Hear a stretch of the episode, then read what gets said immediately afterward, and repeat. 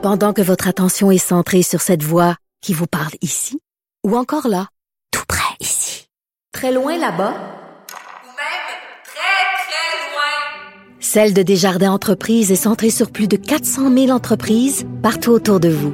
Depuis plus de 120 ans, nos équipes dédiées accompagnent les entrepreneurs d'ici à chaque étape pour qu'ils puissent rester centrés sur ce qui compte, la croissance de leur entreprise.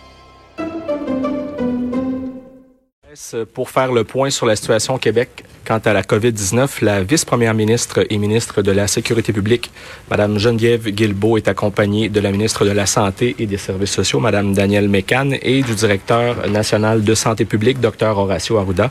Alors, Madame la vice-première ministre, à vous la parole. Merci beaucoup. Bonjour tout le monde. Donc, je vais euh, commencer comme à l'habitude avec le bilan de la dernière journée. Donc, en date d'aujourd'hui, nous avons 79 nouveaux décès pour un total de 1761 décès. Bien évidemment, mes pensées euh, et toutes nos pensées euh, de toute l'équipe vont pour les familles et les proches de ces personnes-là qui sont décédées. On a un total maintenant de 26 594 cas confirmés, une augmentation donc de 837 par rapport à hier.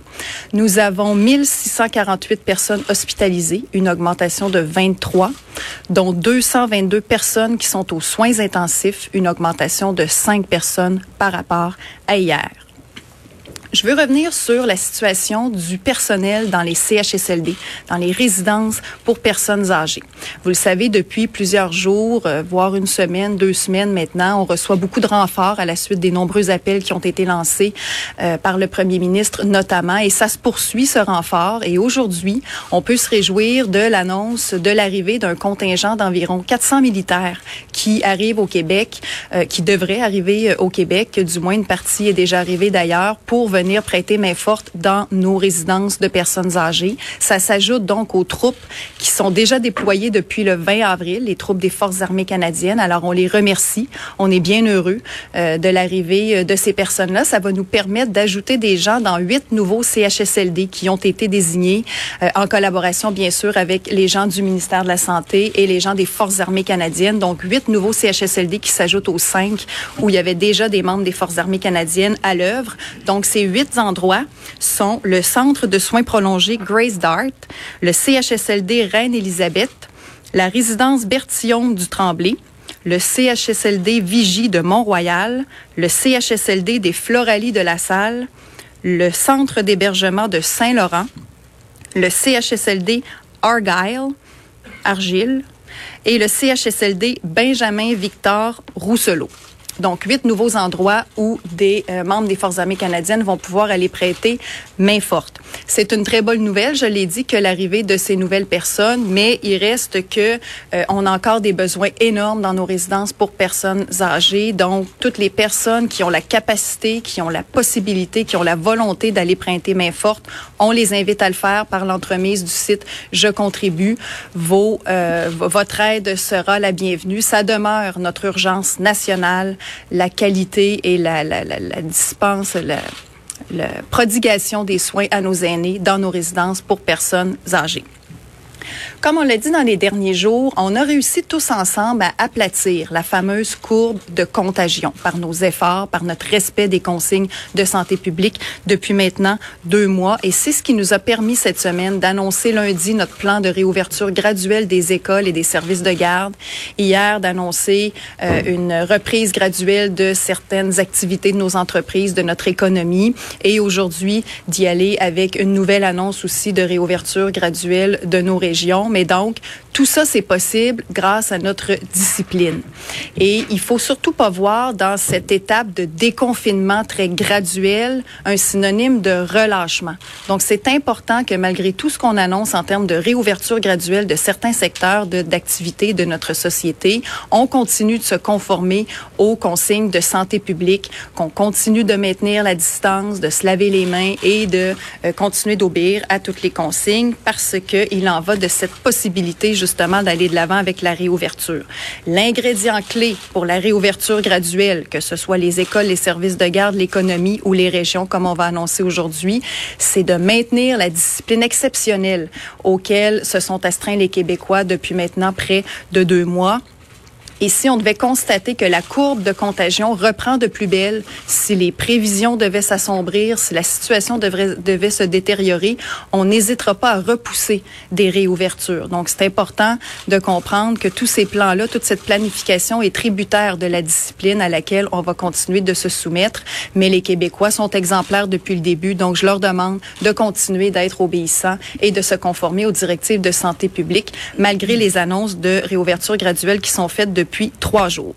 C'est donc dans cette même logique, toujours de réouverture graduelle, qu'on va annoncer donc aujourd'hui un plan de réouverture graduelle toujours de certaines régions du Québec. L'idée, c'est de progressivement euh, diminuer ou même retirer les contrôles policiers des allées et venues dans certaines certaines régions, certains endroits qui étaient euh, entre guillemets fermés jusqu'à aujourd'hui pour permettre donc les déplacements euh, entre ces régions-là à l'intérieur, euh, à à l'extérieur de ces régions-là pour suivre le plan de réouverture de l'économie. On demande quand même aux Québécois d'éviter les déplacements superflus, d'éviter de se déplacer d'une région à l'autre si ce n'est pas essentiel. Je l'ai dit, il faut quand même continuer de s'astreindre aux mêmes consignes de santé publique et le fait d'éviter des déplacements superflus d'une région à l'autre fait partie de euh, ces consignes que nous demandons aux Québécois de respecter. C'est pas le temps de euh, d'aller flâner ou d'aller dans les commerces d'une autre région simplement pour le plaisir ou d'aller faire son épicerie ailleurs que euh, chez soi juste pour le plaisir plus. On essaie d'éviter de se déplacer, de rester dans la région où on demeure, ou en tout cas dans la région où on se trouve, et de limiter ainsi ces déplacements malgré qu'ils redeviennent permis pour euh, certaines raisons. Ainsi donc, à partir de lundi prochain, du 4 mai, nous allons rouvrir progressivement, sous toute réserve, et si la situation continue de bien aller, certaines régions. Donc, à partir de lundi prochain, le 4 mai, les euh, contrôles policiers des déplacements seront euh, retirés pour les régions des Laurentides, de Lanaudière, de Chaudière-Appalaches et pour la ville de Rouen. Donc ça, c'est pour lundi prochain, le 4 mai. Ensuite, si tout se passe bien toujours, lundi le 11 mai, nous retirons les contrôles des allées et venues dans l'Outaouais, à l'exception toutefois de Gatineau, donc dans le reste de l'Outaouais, dans euh, la région de l'Abitibi, à Latuc et au Saguenay-Lac-Saint-Jean.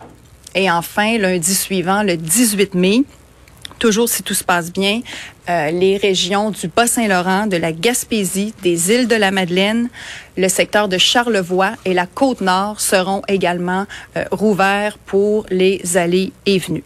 Pour ce qui est de la ville de Gatineau, du nord du Québec, de euh, la basse côte nord, de Mingani, du Nunavik et des terres cries de la baie James, qui eux aussi étaient des territoires qui étaient actuellement, dont les allées et venues étaient actuellement contrôlées. On n'est pas en mesure aujourd'hui de vous donner une date pour ces secteurs-là parce que on est encore en train d'évaluer la situation, euh, de suivre la situation dans ces endroits-là, dans ces communautés-là. Et euh, donc, on n'est pas en mesure de donner une date aujourd'hui, mais évidemment qu'avec la santé publique, on suit tout ça de très près. Et dès qu'il nous sera possible de vous donner une date pour ces secteurs-là, nous le ferons. L'idée, c'est toujours de ne pas ouvrir prématurément, de continuer de protéger les secteurs qui ont encore besoin d'être protégés. Et c'est ce que nous faisons aujourd'hui en, euh, en, ne donnant pas tout de suite une date pour ces endroits-là, mais dès que ce sera possible, nous le ferons.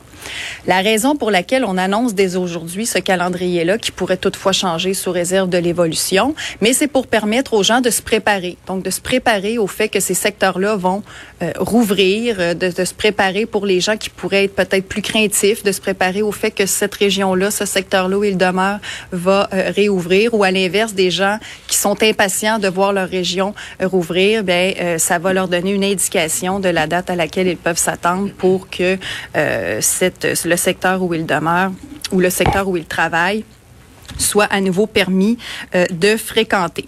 Donc, on va continuer d'évaluer la situation comme je l'ai dit, mais le mot-clé, c'est vraiment la discipline. Et tout ce plan-là de réouverture graduelle des régions du Québec, de la même façon que le plan de réouverture des écoles, des services de garde et de l'économie, dépend vraiment de la capacité, la volonté des Québécois de continuer d'appliquer les consignes de santé publique. Donc, il faut maintenir la distanciation, il faut maintenir les interdictions qui sont actuellement en place en termes de santé publique. Donc, rester à deux mètres. Il faut continuer de se laver les mains fréquemment.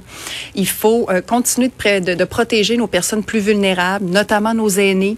Il faut aussi euh, continuer d'éviter, je l'ai dit, les déplacements superflus d'une région à l'autre et il faut éviter de se rassembler. Les rassemblements intérieurs-extérieurs demeurent interdits. C'est important de le dire aussi.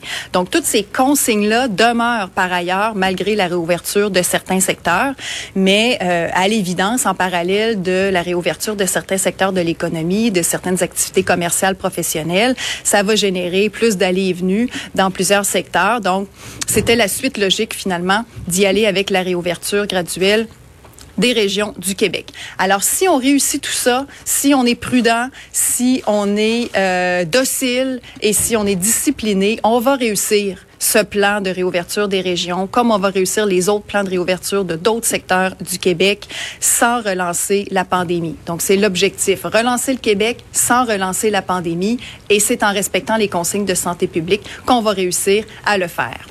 Pour mes remerciements du jour, je veux remercier aujourd'hui nos adolescents nos ados du secondaire qui sont chez eux actuellement et qui, euh, pour plusieurs, ont été déçus d'apprendre qu'ils pourront pas retourner à l'école, qu'ils pourront pas, ou peut-être pas retourner à l'école comme tel, mais qui pourront pas revoir leurs amis, qui pourront pas revoir leur école, pourront pas revoir leurs profs avant la fin de l'année scolaire.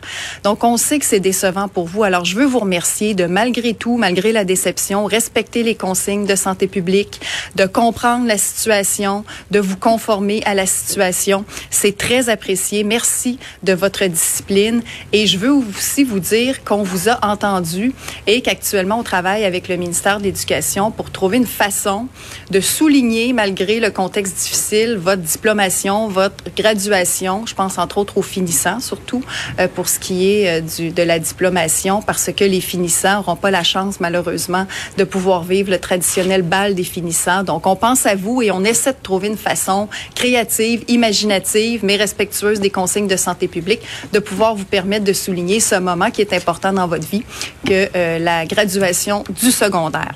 Alors, merci beaucoup. Vous travaillez fort, vous le méritez. On va faire en sorte de pouvoir vous offrir cette, euh, ce petit... Euh, ce petit privilège, ou en tout cas cette petite récompense euh, dans le contexte actuel, malgré tout.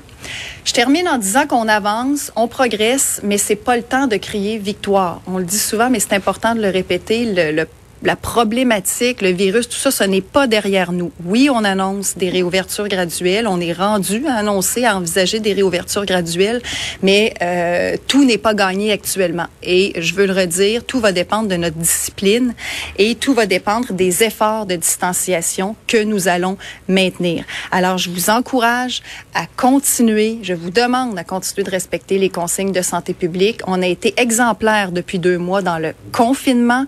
Il faut être tout aussi exemplaire dans la réouverture graduelle du Québec. Merci.